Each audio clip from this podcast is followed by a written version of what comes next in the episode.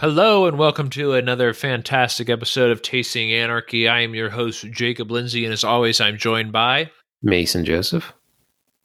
And on this uh, wonderful last day of February, uh, I'm enjoying a wonderful bag of uh, sizzling bacon sunflower seeds. I, I, was just giving Mason a, uh, a review of them, and um, not as good as the Taco Supreme or the cheeseburger, but they're not bad. Uh, I think that once I'm done with this bag, I probably won't buy any more. I'll probably switch back over to the Taco Supreme and the uh, cheeseburger, and and add in kind of the once in a while a little bit of the pickle.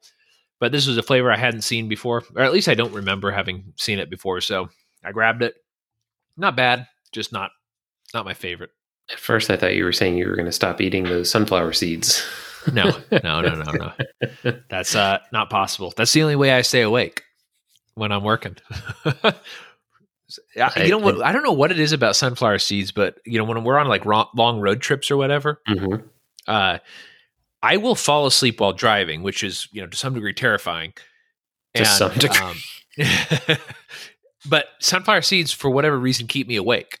Mm-hmm. I think mm-hmm. it's because like I'm, I have like there's like a motion that you have to do to like keep chewing them and moving them around your mouth and stuff like that. Because I'll take I'll take a handful and put them on one side of my mouth, and then one by one split them and put the shell on the other side. So would, it's like a process. I would just have chemical burns in my mouth. Like I don't you, you, you get those, but you do, you develop callus. So no, no, not at all. Not doing this. Oh, you get over it. You get over it. Mm. I mean, you know, like I do some weird stuff. Like I got another pair of uh, uh, barefoot shoes, and I rubbed my foot raw because I was wearing them without socks because I was seeing if I could do it. And then, you know, took off my shoes and was like, well, it's like when I uh, get a new pair of Birkenstocks. Just yeah. you got to toughen up your feet. And then it's like, oh, I guess, you know, Jacob's intense love of sunflower seeds makes a little sense there. Yeah, but right. we are, uh, we've talked about options on our personal pre call chat uh, our pre-show chat, we've talked about your love of sunflower seeds, and we've talked about my love of barefoot shoes. Uh, so let's talk about the real reason we're here: uh, wine. Yeah, let's go for it. You want to yeah. share yours today? I actually have a bottle of wine, which I think, uh, I think I had one last time, but I was doing beers for a while. But I got mm-hmm. something. I got well. I'll go ahead and share mine because uh, you know I, I was uh, you know, sometimes you go off of it for a little while and then you try another one. You're like, wow, I'm like reinvigorated for wine. Mm-hmm. And um, so I went with a Texas wine, and that'll kind of play into one of the article topics I have later in the episode. Uh, but I went with Becker Vineyards, which is a pretty big winery here or uh, brand, I guess. Uh, it's not. I don't think it's one winery, but I think it's you know it's a, a big brand here. I went with their uh, Malbec, which is a uh, Texas Malbec. Uh, they're 2017. It is uh, 14.5% alcohol by volume. Again, like I said, it's a Malbec. Uh, I think it's very good. It is extremely fruity. It's got kind of like a spiciness to it. It does have a little bit of that kind of like butteriness to it, which I like a lot. Um, although I've noticed that a lot of times when I describe something as buttery, that's like the vanilla. So maybe it's like a vanilla bean. Is vanilla bean kind of buttery? I've not personally thought that in the past, but I've had it mainly vanilla bean in milk based products. Okay. So, you know, like vanilla bean ice cream, vanilla bean, like Frappuccino from Starbucks that has milk in it. Um, so, you know, that might be, it might actually have a more butteriness to it, but based on the things that I'm having it in, it doesn't really. Okay, yeah. It's like I would I would kind of say buttery, but I think that's more of like a vanilla e taste. Mm-hmm. But um, kind of hard to identify a little bit. Uh, their description says that it has a slight mint and cocoa finish. I don't really detect that at all. Smooth tannins, yes. Um, I think it's a very solid Malbec. Uh, I like getting things from Texas, and I just was kind of in the mood for you know, I went down and I was I got like a variety pack of IPAs, and I was like, yeah, I'm going to drink these IPAs this weekend. And then when I was, I you just go and do my regular grocery shopping, I happened to see that they had uh, Becker Vineyards Malbec, and also their Reserve Tempranillo at Kroger, which I I like their Reserve Tempranillo a lot better than their regular one. Mm-hmm. And so I went ahead and picked that up, and um, you know, no regrets. It's very good, and uh, I think that I would recommend it to a lot of people, and it's also really a fair price. So. I remember thinking it was a fair price, and I'm trying to remember. It was uh, twelve bucks. So uh, 12 bucks at Kroger, not a bad deal at all. Same thing with the Tempranillo, 12 bucks at Kroger. I think it's also roughly the same price at Total Wine um, if they have the uh, Texas wines available to you, the listeners. Um, if you're in Texas, then they probably do. And so, yeah, I recommend it. I think it's very good. Yeah. So I went back to uh, Portugal. Uh, not that I've actually ever been there, but for like my wife was getting her eyes checked um, on Saturday. So where she gets her eyes checked is over in Chesapeake.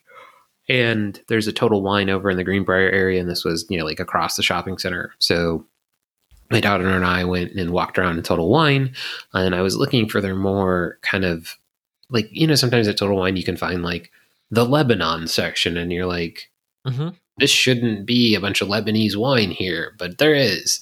Um, I couldn't really find anything, so like I just happened to go through the Portugal section. So I got the Destino Fifth Empire Douro Red.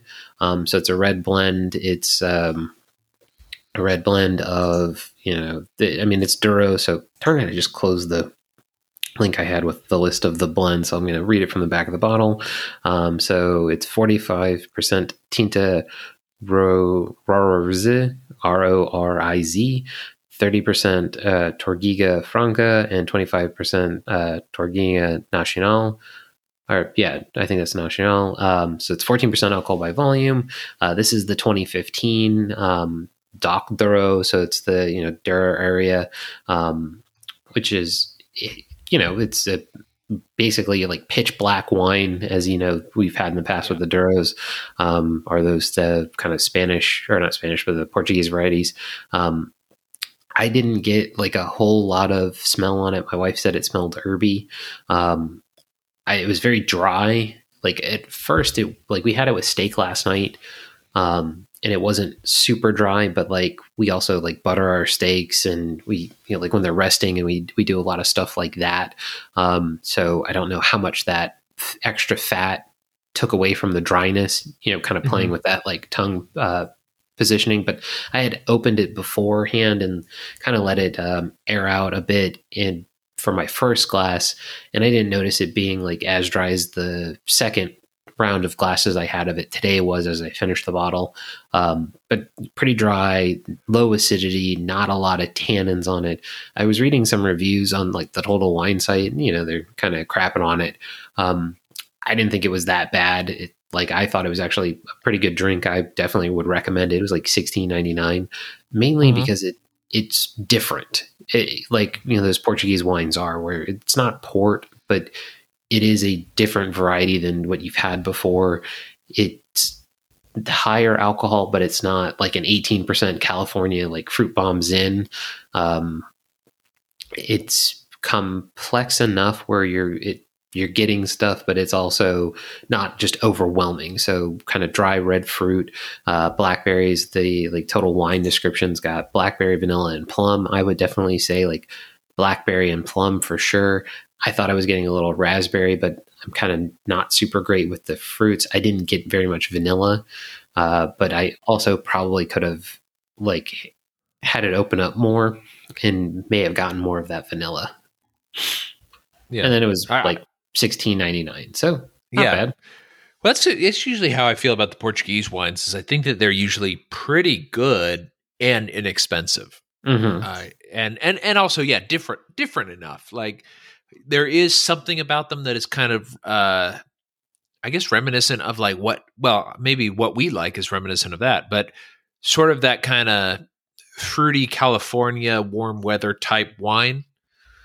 Uh, a little bit more unrefined, a little bit more aggressive in some ways, but also even even even at that same price point, under twenty dollars, you can get some really refined um trying to think of the right word for it, but Portugal, this I, sort of the same way as Chile. It's the same price point for a lot of different types of wine. Mm-hmm. So, and sometimes you're getting like these kind of wildly aggressive wines, and sometimes you're getting these like ultra refined, high quality wines, and you're like, why is this twenty bucks? Why isn't this 40 Mm-hmm. or something like that? And and I and I've always found that kind of like Portugal, Chile is the same way, where it's like you never really know exactly uh, what you're going to get from wine to wine, but once you identify those ones that are at those different levels, you're like, oh, this is a perfect price for this, Yeah, or you- or, you- or a steal. One you know one of the two. yeah, you kind of it's like, oh wait, this is like this is fantastic. Hopefully nobody else figures this out. But then you also kind of go like, oh crap, if no one else figures this out, then I won't get this again. Yeah, exactly. Yeah, because they yeah they may not get it again. Um, there's one I'm looking at on the Total Wine site because I see that they've got yours here. I'm trying to remember the one that I had that I really liked, and I would recognize the label because it had like a like a silhouette of a long haired chick on it. Um, Mhm. Here it is. Yeah, it's uh, it is Rap Rapariga de Quinta Reserva. Um, and it is this is also a red blend, probably a very similar one to what you had. Um, do you know what region yours is from? I can Douro. probably- I can Douro. Okay, our mine is uh, Alitejo. Al, Al, Alentejo. Not really sure what if that's the right we- region, but uh, this was the one that I I kind of discovered a little bit more expensive, twenty five dollar price point, but um, if I recall, it does have that Touriga Nacional and and um, the uh, uh, what is it, Touriga Franca, Mm-hmm. um, and I bel I think that's what was in this one. I would have to go read through the description and stuff like that, but uh, I I rec- as I recall, this was really totally worth twenty five bucks for, and so I very much believe that maybe I'll grab yours if they have it available where I am. Let's take a look. Uh, yours is here, Douro.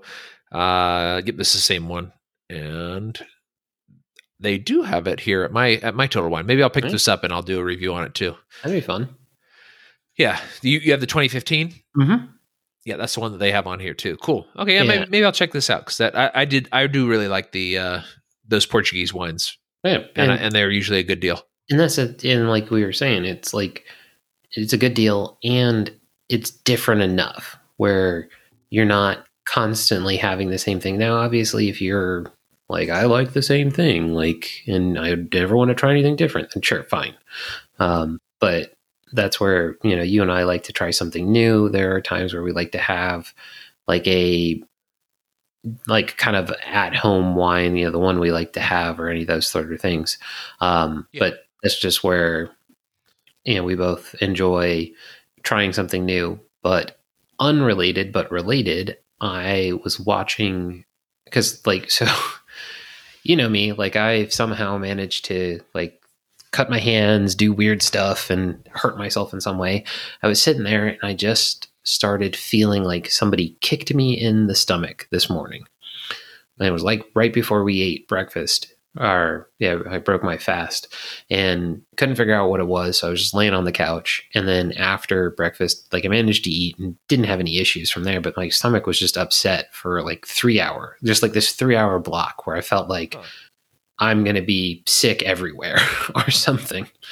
And as I was laying there, I was just watching for like whatever like self punishment purposes. I was watching cooking shows on YouTube. right. So, uh, America's Test Kitchen came on, and something that I thought was very important was mentioned in it, and but it was in a completely unrelated way. So.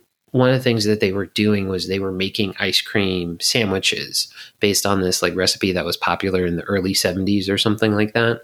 And so they went through this process of like making the cookies stand up to the cold better as opposed to like, you know, just grabbing two cookies out of like the drawer and slapping them together and eating them.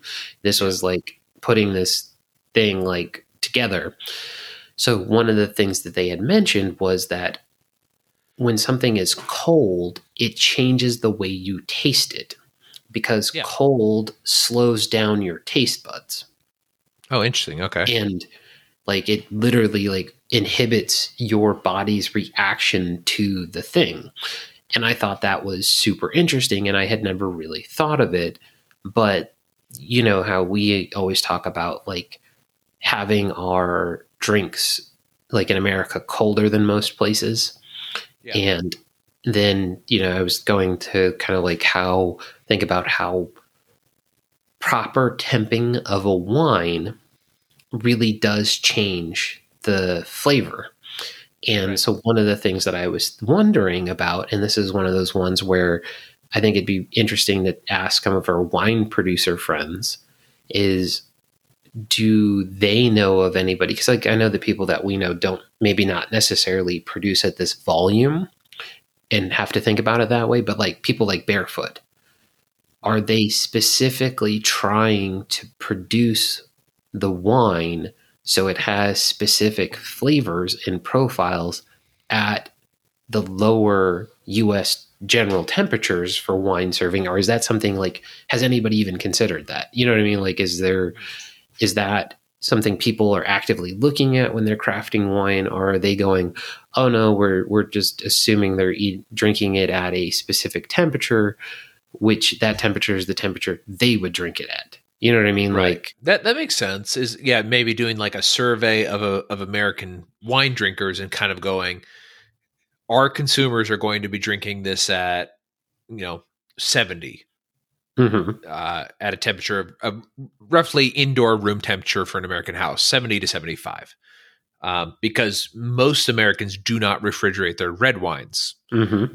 And the average temperature for the inside of a American home is between 70 Fahrenheit and 75 Fahrenheit.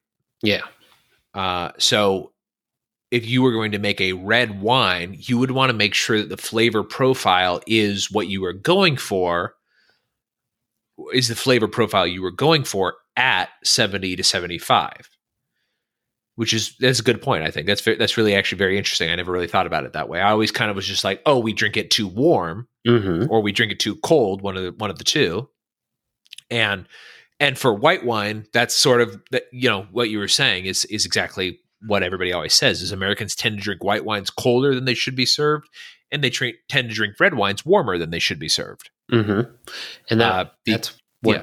i was like i hadn't even thought about the red wine aspect because i was thinking about specifically wines that are known to be chilled i.e the white wines but that's an even more interesting thing because red wine is super popular, but as we've talked about before, it's not always the biggest gateway wine to people.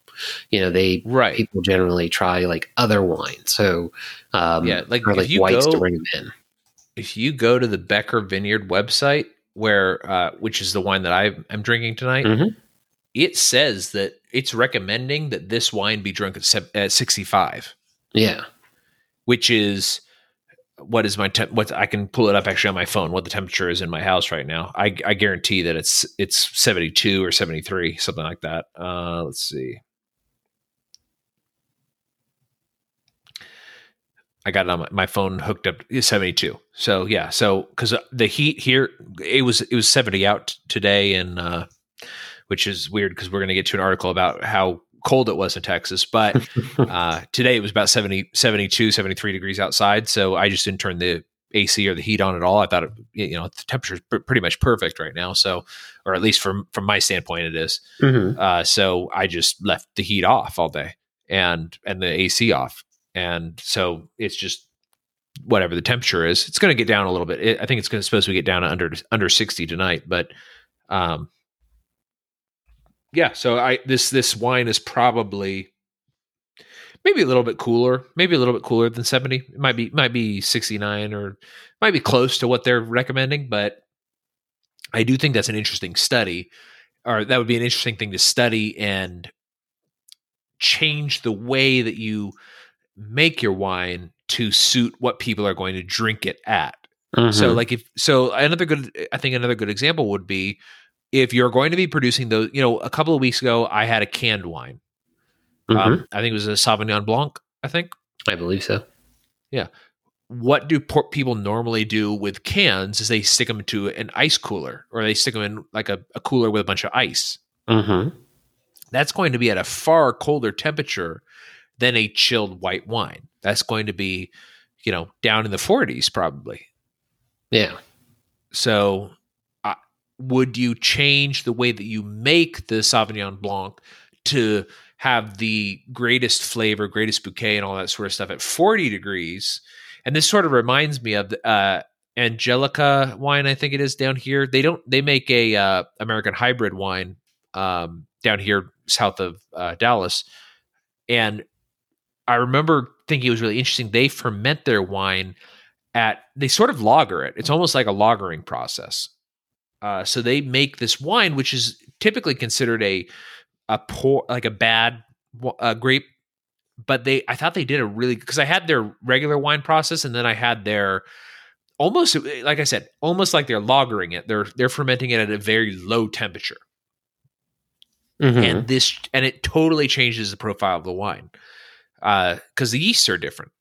The yeah. yeasts that are converting the sugars into alcohol. So I tried their normal wine process wine that was made out of uh whatever that American hybrid. It's a it's a grape develop, developed for Florida. I can't remember what it's called, but um, it's a white grape for making white wine but they they this particular winery said you know yeah we just wanted to try something different so they made this wine in a different process that was fermented at a much much lower temperature than normal and mm-hmm. Very interesting much better than the normal processed wine like you know how people say like american grapes are like foxy they taste like uh musky a little bit i don't know that but that's oh, okay. something more that you would have caught on to. You know what I mean? Like that's not something I would have necessarily heard of. Yeah, I, I don't I don't really describe it as musky or foxy. It's kind of like without a without a, it without making it sound bad. It's kind of like a wet dog hint.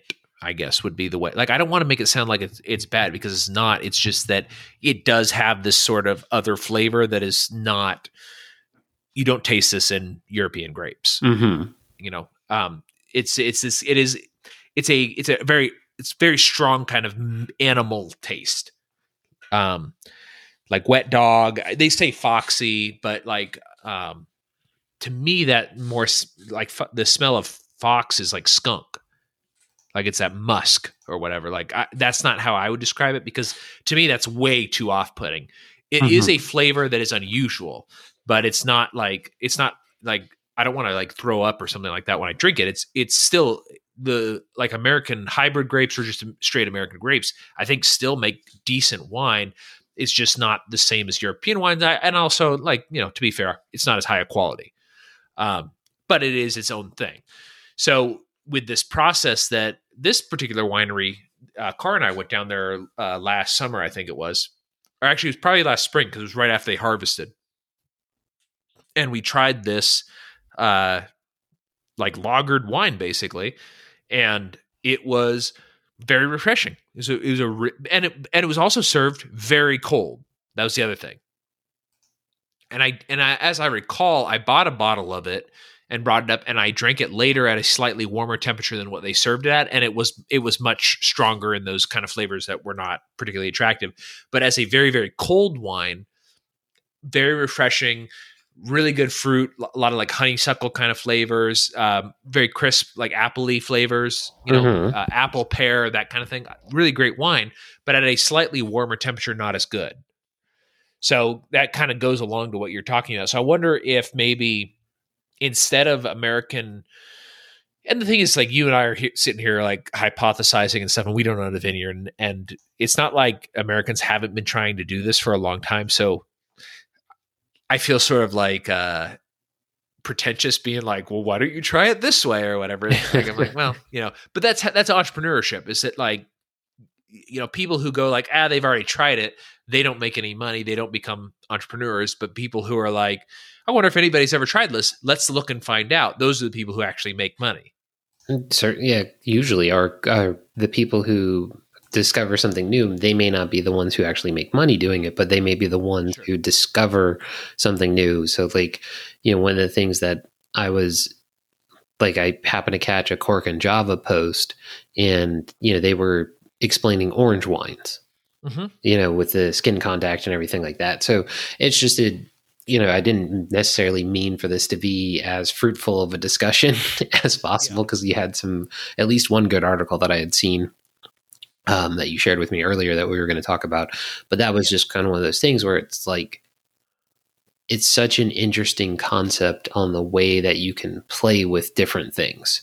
So, you know, like different marketing strategies, but it's also how you just literally get a different result. Like my neighbors, I don't know what it has been, but they have been on a tear recently, like with their furniture flipping business. Like, oh, interesting. Okay. Buying, you know, so they do a lot of mid century modern, and there's a lot of mid century modern names where, like, they find a piece that's, you know, call it $50 for sale. But the person selling it in, you know, Smithfield, like someplace I, I, was trying to think of like Altamorpha, not like that far away from you, but like someplace out in the mm-hmm. middle of nowhere. And they'll go out and get it, and then they'll turn around and sell it for like 400 bucks. And they didn't do any repair to it. So they've just been like wholesaling furniture. Um, and it's been super interesting recently because like the husband has been like his job has been pretty impacted by COVID, but no fi- no financial impact to him based on what he does. Which you know what he does, but I'm not going to say just so I don't yeah kind of dox him because he's you know I, don't think he'd care, but I don't want to put himself like put his stuff out there necessarily. So he has been all over hell and back getting all these things. so it's just super interesting to me, like the like things they could do to try to change their Facebook market posts to try to improve their sales, but they're already having enough hard time basically keeping stuff in stock. Right, right. So, and it's interesting, like, you know, they used to be all about learning new techniques and everything like that, but recently, because they've been making such good money just flipping the furniture, basically taking it in warehousing it in the garage for a day, day and a half, week, and then reselling it without doing any refurbishing. It's like they don't need to learn anything new. So that's one of those ones where, you know, from that entrepreneurship and it, uh, like exploration and trying new stuff, it's like, how much new things do they actually need to try? you know what I mean? It's like, like how much do they need to actually do? Yeah, well, we'll, we'll I guess we'll find out. Yeah, uh, I mean, you know, it, it is one of those things because it's like, well, I mean, we, we can go into our articles, I guess, but like what I'm thinking about is that is that like you get like something is successful for you for a while and you don't learn new things, mm-hmm. so you so and that maybe is. You know, I don't want to say that that's what the wine industry is doing because the wine industry has changed a huge amount in I mean, even since you and I got into wine, but like just since like America entered the scene mm-hmm. with like sanitary practices and things like that, like America really hit the market with like, let's be clean, but like, uh, like things like that, where like they they were like and and uh, and much much more scientific about what they're producing and also mm-hmm. knowing what they're producing. You know, a lot of places for years in Europe were saying that this is X wine, or or in South America is a better example of this. Is um, you know, we we talked about Chile earlier, and they had a Carmenere. They have Carmenere there, and for a long time, I don't remember what grape they thought it was, but they thought it was something else. Yeah, um, think, no, it was Cav, like didn't they think it was Cab Sauv? Wasn't that what we had? That that might be. Yeah, they might have thought it was. I can't remember what they thought it was, but they thought it was something else. And then people did like DNA studies of it, and they were like, "Wait a second, this is a grape that we thought was extinct. Mm-hmm. It's Carmenere, which was the lost grape of Bordeaux, I believe. Um, the lost pepper grape. Yeah, the, exactly. The lost pepper grape. It was a it was a grape that had died out because of phylloxera in Europe, and they thought it was just gone or or effectively gone and then they discovered that it had actually been planted in Chile and was doing fine and producing very good wine. So it, it's one of those kind of things where it's like knowing what you're producing, knowing how to produce good wine, and being clean is uh, is what kind of a, uh, the new world sort of introduced. And then now we have kind of a reintroduction of the old world since the collapse of the Soviet Union too. So you mentioned orange wine earlier.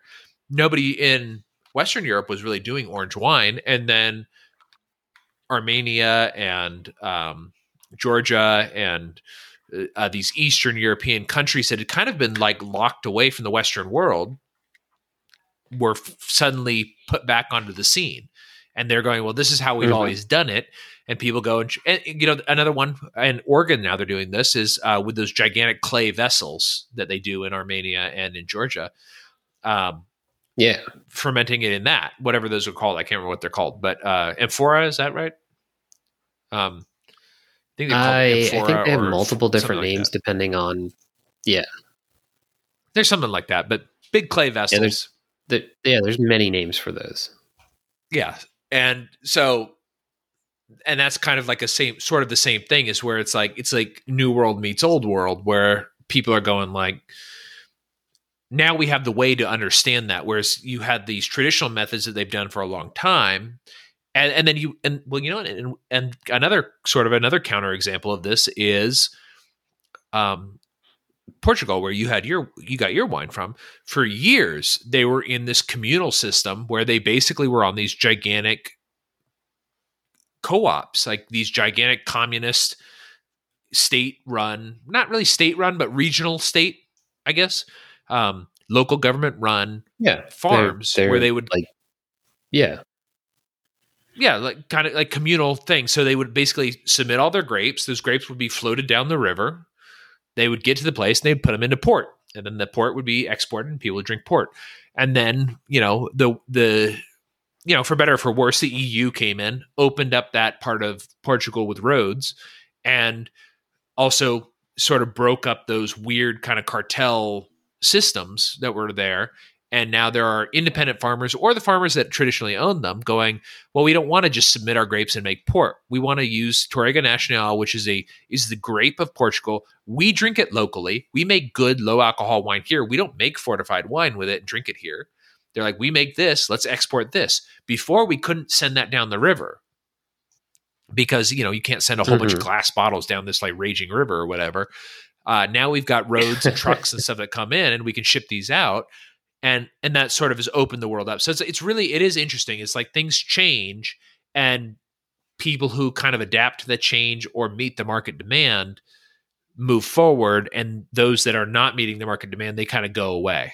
And and I think that's uh, so yeah this was a much more fruitful conversation than I think even I expected until uh yeah, until we started exploring. Thought it, it was going to be. yeah, yeah, yeah. This is a good, good conversation. Yeah. So, you want to get into articles real quick? Yeah. How much time do we have left? We got uh, we got about thirty minutes. Take a look. A little less than thirty minutes. Yeah, about that.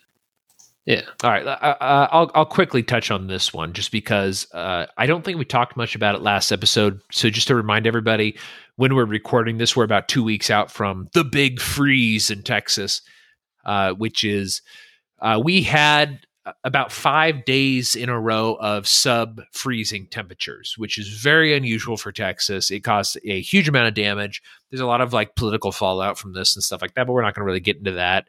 Um, what I wanted to kind of focus on because I didn't think about it until this week is what impact on the Texas wine market uh, would that have? And it turns out it's actually probably going to be pretty good for Texas wine grapes. So uh, grapes have a uh, like a biological aspect to them that um, they are signaled to bud and start growing back when there's a freeze for multiple days, and then the spring comes, and then they're allowed to bud. So at this point, they're forecasting that it's probably not going to freeze again in Texas this year.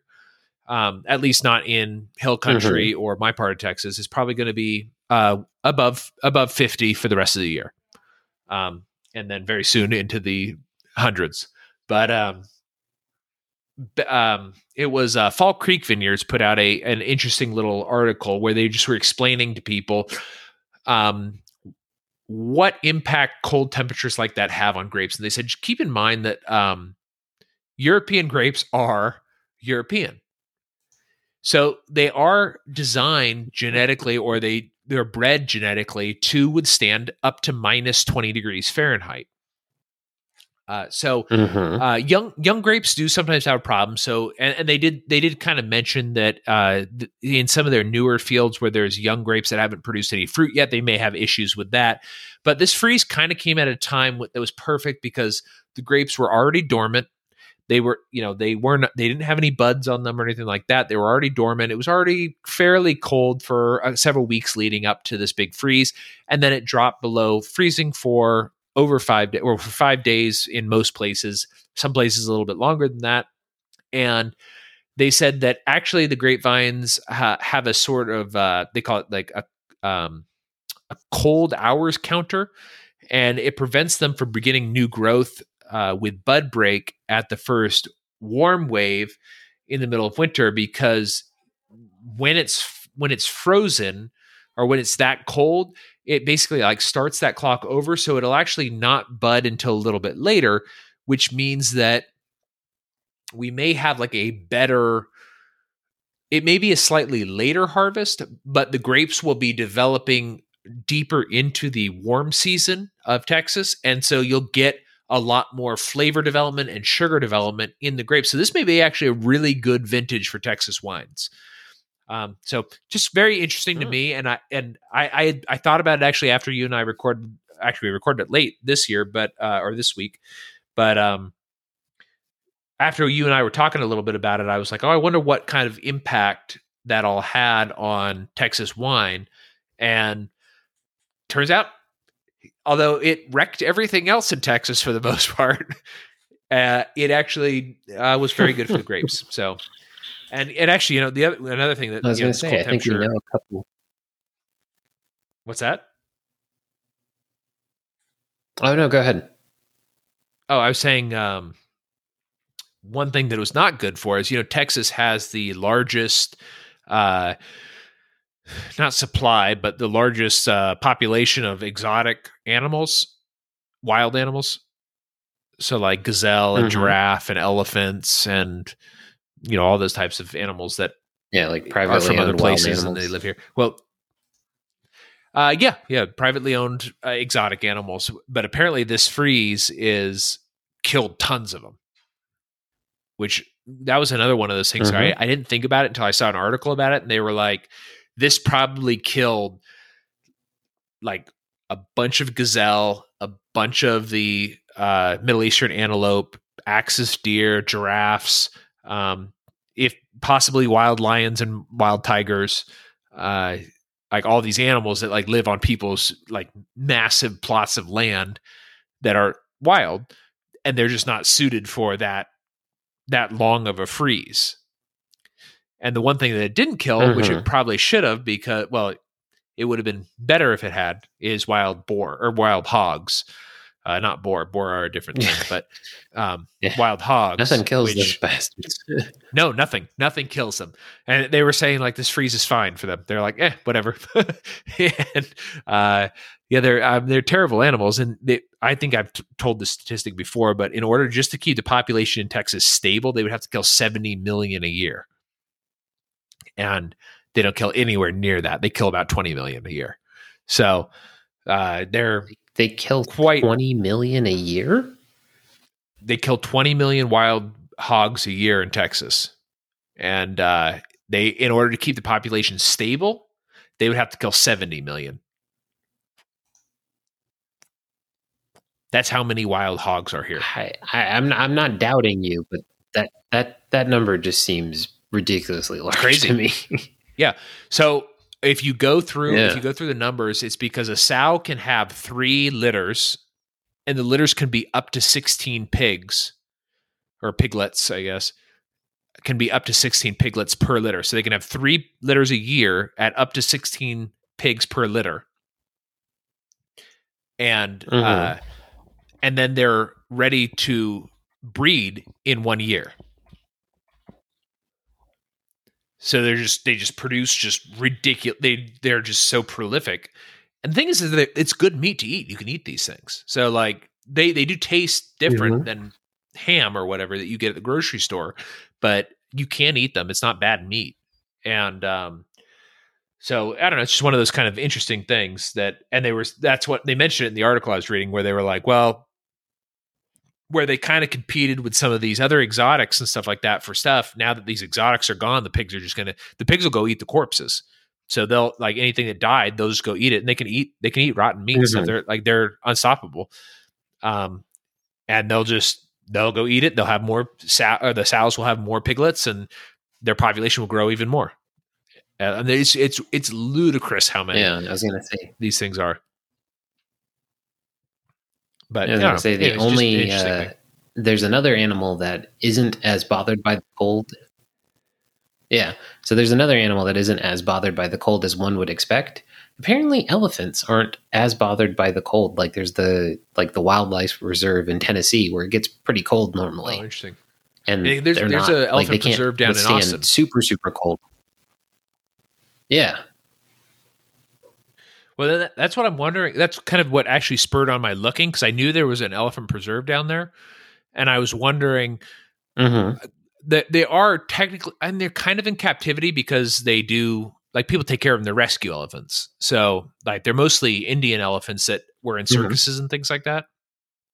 I think the Tennessee one's like that too. Yeah, uh, and uh, and it's you know uh, several thousand acres where the elephants are just kind of allowed to roam around on their own and but i think they have like pens and stuff like that where they can bring them in if they need to so I, am sure that because it got mm-hmm. so cold they probably would have brought them in but i guess if they're not bothered by the cold that much then maybe that makes they didn't sense. need to yeah i don't know yeah, that's always what i'm concerned about is the is the elephants because there's not very many elephants left in yeah. the world so they're pretty no, cool animals. Actually, too. there's a lot more than people think. But oh yeah, yeah, like there there's less than there should be. So okay, I see. But yeah, I love them. But yeah, so yeah, uh, I was going to say we also know several Texas wine producers we could talk to about how this cold's impacting them. Yeah, you know, maybe I'll maybe I'll message a couple of them and see if if we can get one of them on to talk about it. Uh, yeah. Uh, I didn't think about that until you just mentioned it, which is weird. I, I guess I'm not as uh, empathetic as I as I thought. uh, yeah, I'll, I'll, message some. I'll, I'll, message maybe Rowdy and yeah, uh, Ricky and see if we can have days. one of them on. What's that?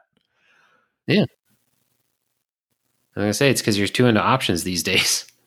Oh, that's true. I am. I'm way too obsessed with that. I spent all day long watching videos about it.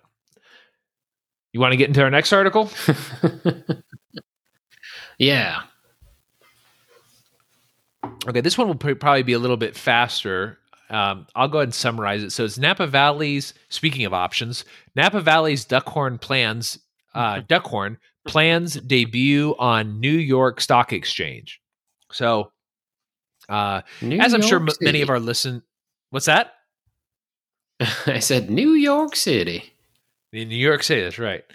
Uh, so, as many of our listeners are aware, there is uh, Duckhorn, which is a very popular wine brand that's available at many locations. Uh, they have filed with the SEC to uh, seek a IPO on the New York Stock Exchange.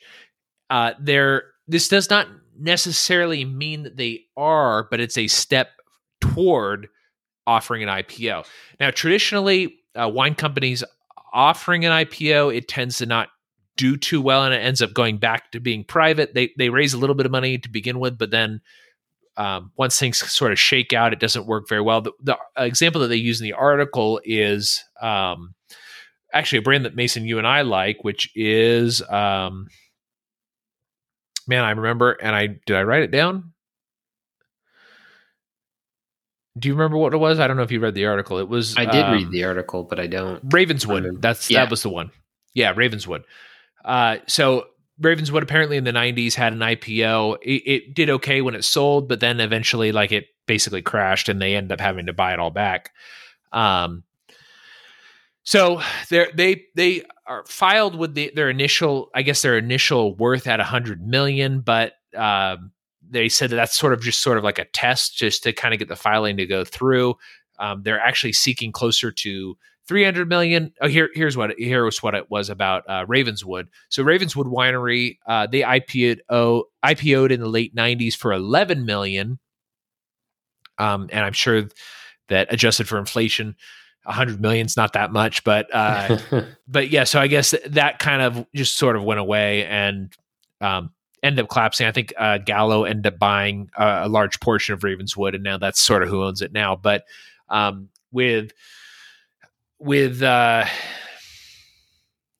uh, Duckhorn, they're expecting to raise quite a bit of money. They're hoping that with kind of the new online wine sales and, and a number of other things that uh, this is going to actually do very well for them. They already own several vineyards, and um, they're hoping to enter the New York Stock Exchange with the symbol NAPA, Napa, which I yeah. thought was uh, convenient. So the question is, Mason, after their IPO, are you going to buy any NAPA, Napa? Uh, so that's what I was trying to think of. Is was there a way we could? Because as you and I both know, there's a lot of loose money in the markets right now, and depending on the stimmy, as the uh, Wall Street bet boys like to call it, um, there could be a lot more loose money. So my account isn't large enough necessarily, um, but I would love to have some kind of at the money options that had like a year out expiration for Napa. Mm-hmm. Um, cause I think everything is significantly overpriced except for a few companies. You know, like I, I like I'm I'm a big Apple fan, as you know. Um, I don't think they're necessarily overvalued based on how much actual like revenue they pull in. Right. But they do do stock buybacks. They do, you know, stuff to manipulate it. Plus, they're luxury product. So if everybody's got stimmy money, and they're spending it on frivolous things, then Apple's got a lot more, um, you know, purchasers of their products. But like they also have the new M1 processors. They, you know, they've got a brand new custom in-house line of processors, which like if Apple knew these were going to be as good as they were, it's kind of clear that they had been possibly like kind of nerfing their Intel products for like a year or two because Intel wasn't giving them the good you know wasn't be able to produce processors that they needed the way they needed. So it's like clear that Apple may have just made, at least in my mind, worse products. But you know that's where I think like maybe Apple is. Like, I don't think it's worth what it's listed as, but like I think it's not super overvalued. Exxon, right. you know, like oil companies, like you know they. I think those aren't. I think those are probably undervalued by where they should be. Same with gold companies, but like and like a wine company, especially like when everybody else in the wine slash service industry is kind of like hedging their bets and trying not to expand, these guys are like, we're going public. So yeah. either people were like, I got to get drunk on these guys' stuff because I like everything in my life sucks otherwise, and they just make cheap wine, or there's something else going on. So I think having some at the money calls for their IPO price that were, you know, a couple like a year out for expiration would be worthwhile because I I don't think it's going to hold it. Um, but if you know we had at the money calls, and because you know like I'm as you know I'm a put trader predominantly, um, which isn't great right now for me. It can be. Yeah, but I'm saying like it isn't great for me right now. Like it, you know, you right. should have a better balanced portfolio. But that's where I think having some at the money calls, like maybe one or two, and then having some at the money puts, um, and then selling against them for a while, I I don't think it would stick where it is, and I don't think it'd be going up. Yeah, yeah, and I've I've kind of thought about this too. Is um, you know the market right now and, and, this is you know again mine and yours and and also no advice for anybody um, but my obsession currently right now and your uh, forced obsession because i talk to you about it incessantly all day long every day. But uh, is is i i think that the market currently is trying to price in a lot of the um, economic growth from the the economy reopening. Mm-hmm. So the, I mean, you know, there was a little bit of a pullback last week. Well, a pretty, fairly big pullback last week. What what did the what did it pull back last uh, Friday? It pulled back.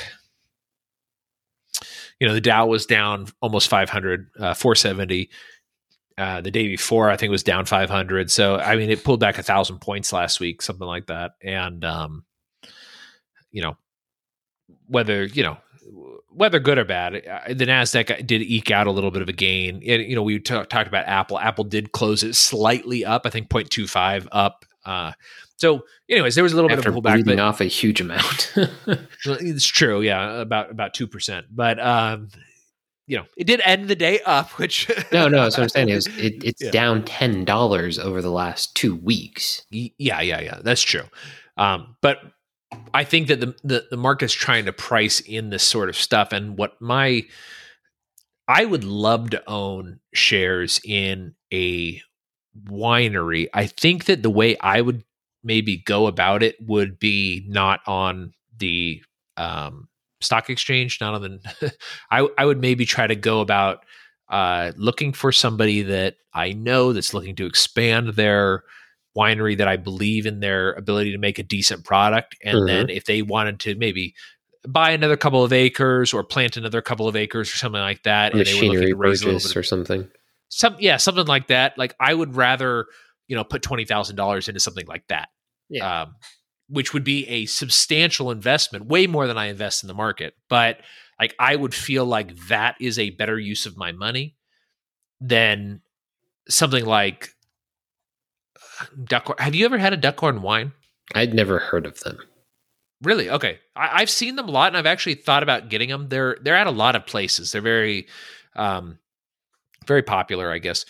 Uh, I've never actually had one. I always see them, and I'm always like, oh, uh, maybe I'll try this, and then I end up getting something else. Mm-hmm. But it, it is it is popular, it's widely available. They have them at Kroger. Well, at least they have it at my Kroger. I don't know if they have it. Oh, I'm sure they do, and I just have never noticed because, like, yeah, that's the thing is like I don't shop. I don't normally shop red blend. I don't normally shop Cab Sauv. I normally shop Spanish Portuguese. That's true. Yeah. Zin, or, or, and I'm not saying they only make reds, but then, you know, like when I'm looking at like Grigios or Rieslings, like I'm not always looking at American, but like, you know, at here, like yeah. Kendall Jackson, there's a bunch of that. And like when I was mm-hmm. looking at the grocery store this weekend, I was looking at like Malbec and they like, I don't think Kendall Jackson is necessarily a bad brand of wine, but I don't yeah. see them as like a huge, like quality brand of wine. Like, but there were several like Malbecs that I was looking at, I think, and like Kendall Jackson was like one of the most expensive one that Kroger had that wasn't mm-hmm. that was under 30. Like it was still pretty high up, and that's a brand I usually see on sale. They they don't have a big flashy label, you know, that sort of thing where it's like so they they probably have Duckworth wines, or because I think they have 10 brands, if I remember correctly from the article. Yeah, I think that's what it says in the article. The only yeah. one I'm familiar with is their normal, like their main Duckhorn yeah, one, Duckhorn. which which their their main line, their their like mainline Duckhorn or whatever, is not cheap. Yeah, it's it's I would say mid priced. One of the things that they do offer, which I always thought was kind of interesting, is they offer the 375 milliliter wines. Mm-hmm. Um, I always want to get those, but I don't really think they're a great value typically. Yeah. Uh, they're they're a good value if it's an expensive wine and you want to try it for you know less. You don't want to buy the whole thing. Um, I'm looking at their website right now. I think what they they are widely available, but their website is actually really high priced. Uh, stuff. Uh, here, oh, they have a Sauvignon. They have a Sauvignon Blanc here, thirty bucks, which is that's not too bad. That's a little bit, little bit higher than I would normally pay for a Sauv Blanc. Uh, looks like their Chardonnay is thirty six. Um, let's see. Man, most of these are really expensive. Uh, they have a Merlot here for fifty six, which is a little higher than I would pay for a Merlot typically, but it could be a very good Merlot. I don't know. Uh, but they do have. I mean, their their regular old Cab Sauv is like I said is widely available. Let's see what they've got at uh, Total Wine. Total Wine has Duckhorn, and Total Wine's Duckhorn is um okay. This is the one that I know. Uh, Decoy Cabernet Sauvignon. Mm-hmm. It's um so this is actually not under the Duckhorn brand. It's under the Decoy brand, uh, which does have a duck on it as well, but it's also by Duckhorn. It's uh seventeen dollars. So I think that's the one I normally see. But they also do have uh, their Merlot, their normal 2017 Merlot is uh, $45 at Total Wine, and their normal Cab Sauv is 60 at Total Wine. Uh, they have a red blend, a decoy red blend for 17. Uh, yeah, all of these are duck, like some sort of duck on them Yeah. that they own. So they Uh, they uh, on their website they have a six liter bottle for fourteen hundred dollars. Wow. They have a, a double magnum, so that's three liters for four hundred and forty. But um, Okay. like they do have a fifteen dollar Sauvignon Blanc, uh, eighteen dollar Chardonnay, and then that thirty dollar Cab Sauv that you saw. But then like everything else that I'm seeing is like fifty or you know fifty or higher, or there yeah there's a thirty six, but like and there's a twenty eight. They have a a Merlot for twenty eight, but like oh they have a seventeen uh one thousand seven hundred and sixty dollar six liter bottle of I've never seen a six liter bottle of wine. Like legitimately advertised. You know, like I've I've seen them in passing, but I always kind of thought they were fake. Like just display bottles, like for goofiness. but no, Well, I think they're I think they're made to age for a long time. probably. Like, yeah, I think that's why they're big. I, I don't know for sure. We should probably ask somebody about that. That's kind of interesting. yeah. So I don't know. It's interesting. I mean, we'll, it, uh, we should keep an eye on it. I'm just, I'm kind of curious. Um, their vineyard looks pretty. I I'm mean, looking at pictures of their vineyard. You know, Maybe maybe maybe one, Valley, maybe one of these days Yeah. we'll go out there. We'll check it out. But like yeah, I don't know. I, I've I had I had I was vaguely familiar with them, Mhm. but was not familiar enough to go like, oh, this is a fantastic wine. This IPO is going to be great. You know. So, anyways, Yeah, they interesting article, and it's also kind of up what up the alley of what mostly I'm interested in, but both of us are interested in Yeah. the markets and stocks and stuff. So, Well, that's the thing. It's not to say that I'm not interested in it. I just don't have the ability to play in it the way you do from a time perspective. yeah, yeah, So- yeah. Because I I pull it up and just watch it all day long. Yeah. So, And that's the thing is like because I can't like I can just goof off and make money, but like I'm not making a huge amount of money and I also don't think it's going to lead to me retiring. So I'm not Yeah. spending as much time on it, but like with the results that you're getting and compare like you know the difference in what you earn like an hour normally and what I earn an hour normally at our jobs jobs like I could be doing like if I just had the same plays that you did this year, then like I wouldn't technically need to have my job necessarily. If if like you know extrapolating If that through the year, like I yeah, yeah, yeah. cover my my needs, but I also I, I have other things that I'm working on, but they also should lead to that. Speaking of other things we're working on, um, we are Tasting Anarchy. We've got tastinganarchy.com. You can follow us on Childer or follow us on Chillderberg. You can follow us on Twitter at tastinganarchy.com or .com or Tasting Anarchy.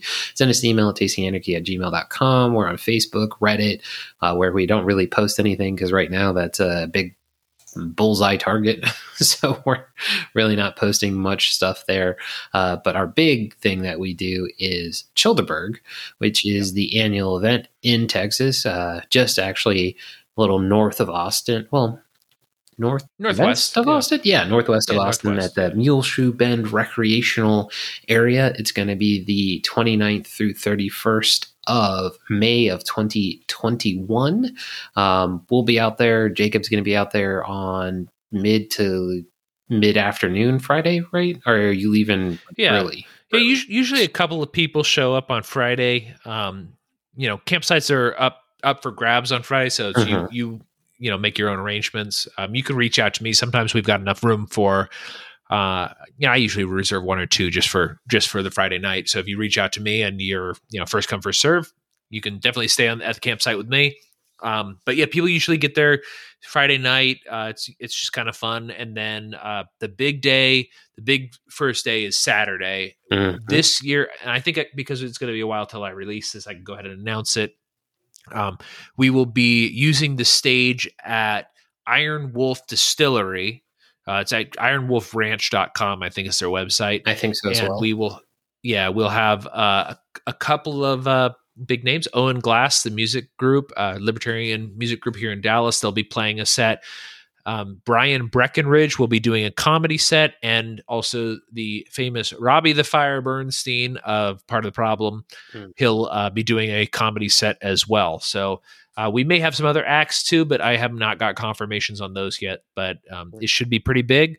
Uh, you you can come out. There's going to be a couple of podcasters that you may know from other things, like uh, the um, Car from the Friends Against Government podcast, Rollo from Rollo and Slappy show, uh, the Erics from the various, uh, you know, um, I'm trying to say, uh, Anarchist Garage mm-hmm. and uh, what's Eric the Red show is. Um, I am bad with show names. I know you are. Yeah, but Eric the Red, he's got his show. He, I know he does Anarchy in Space with Nikki P. I just can't remember what his mm-hmm. main show is called. Um, I'll look it up later. Yeah. Uh, Monica Perez has also showed interest of uh, the drive-by news blasts, nice. and uh, so she may make it out. I don't know if she will or not for sure, but well, also uh, Will and Jared from Peaceful Treason, uh, Peaceful Treason, and they've had some new episodes recently, so that's also pretty exciting. At least and, one, because um, I don't think they've released the other one. uh, I don't think they have either. So yeah. I th- yeah, I think you're right. So at least one. Maybe by the time this comes out, they'll have released the other one. And uh, also, big, big important announcement: go over to chillderberg.com and buy the shirts. So the shirts are what funds us, and uh, we've sold actually quite a few so far, but we definitely need to sell some more. Mm-hmm. Also, if you have any, uh, what do they? What does Tom Woods call it? Smackers. Yes. If you have any spare smackers uh, send them our way. So Even if you don't, you know, save yeah, up. Yes, get a shirt. Go to debt. but uh, it, but yeah, it's definitely, federal, def- definitely send us some. currency. It's not that important. Exactly. Yeah, send it over our it. way because we do need it for um, the expenses. Yes. I, I, it's all out of pocket for me right now, so mm-hmm. it, it's it's uh, pretty expensive, and so. But I, I'm confident that things will even out, and any sort of uh, proceeds above the amount that it costs to, you know, rent the space, get the campsites, all that sort of stuff. Um, anything above that goes to freeross.org. That's our that's our uh, main thing. Yeah, so that's our now that uh, Trump is out of office, we don't have the hope that maybe Trump will pardon him. Although I I never really expected that he would. Uh, but I, maybe now Joe Biden will. Yeah, maybe, I thought maybe Biden was a, a chance for clemency for sentencing issues. Um, yeah. And even then, with like Joe Biden, I still think there's a possibility of that, just because he's so friggin' weird. Um, yeah. But you know, we our biggest hope was Trump on, in that regard. Um, but you know, I hope hopefully Cotton will be out again. Um, hopefully, um, I was trying to think of some of the other like Gore Brewing. Um, hopefully, they'll be out again. And uh, yeah, yeah he will be, and he's actually he's bringing some new meads. Nice. So. Um, Rollo is going to be delayed getting there. I think he's not getting in until Sunday. So um, depending on how delayed he think he may be, I might see if he wants to ship the uh, fruitcake down to you. Um, That's right. That's which, actually yeah. I'll, I'll, I'll coordinate with him. Yeah, which I'll cover for him if he if he's going to do that. I'll send him some some sort of compensation in that regard if he wants to do that. So because we always do a 50-50 um, with the proceeds of the 50-50 going to uh, Free Ross, I started the tradition of just donating the whole thing. But you know, if you don't want to or can't, you know, if you're trying, if you have a particularly long drive, then that'd be fine. Um, oh my goodness, why his name, his handle escapes me. South Dakota uh, Barbary Pirate, oh, Barbary, yeah, Bar- Barbary, uh, Cook. Barbary Cook. Yeah, yeah, I, I don't know why I never want to get that right on the first go. Um, hopefully, he'll be able to come down. Um, maybe Theodore again uh, from. I hope so. Yeah, yeah. I, I, you know, he's he's kind of like dropped. Everybody in the Liberty Twitter has been wondering what happened to him because he just kind of dropped off the face of the earth. Um, I heard from somebody in one of the discords that he is just taking a a break from the internet for a little while. Yeah, and that's the thing is, you know, he's um, up in the Chicago area, if I remember correctly. So, um, or in that thereabouts. So it just may be you know, the the lockdown has been really rough up there, um, as well as the economy. So he may just be kind of trying to get his mental clarity back. Uh, but always a nice guy. Always good to see him. Um, yeah. Oh goodness. Anna the oh man, what did what was her hand, Twitter handle? Like Raging Bull Dyke, she was oh yeah, Raging Bull. She was great. Yeah. Um, so yeah, there's gonna be a lot of fun. Um, there are some other people that had talked about coming last year um, that we need to reach out to again to see if they're going to be out and available. Um, especially I hope now, so. You know, since they're in the lockdown states. Um, I know Howie Snowden from. Uh, I was to say Friends Against Government, which he's been on, I think, at least once. Yeah. Um, but OG Lions of Liberty, if he um, maybe he'll be able to come out. Um, he's wanted great. to come out every year, and it'd be great to see him in person because he lives not close to me, but like within striking distance. And we always talk about trying to do something. So yeah, that'd be it's gonna be a lot of fun. Like you said, go out, go to the church, chillderberg.com, help us out, get that funded. Um, because yeah, the more funding and the more availability you ha- we have, the better. If you have a show, promote it if you can. Um, we are going to be trying to cut a promo probably over this, or we'll probably have a promo available by the time that you all are hearing this. So if you want to host that, send that along, or put that in your show, reach out and we'll be glad to share the file um, to get the word out. So Yeah. for all of you out there, from those of us here, stay free. All right. Stay free, everyone.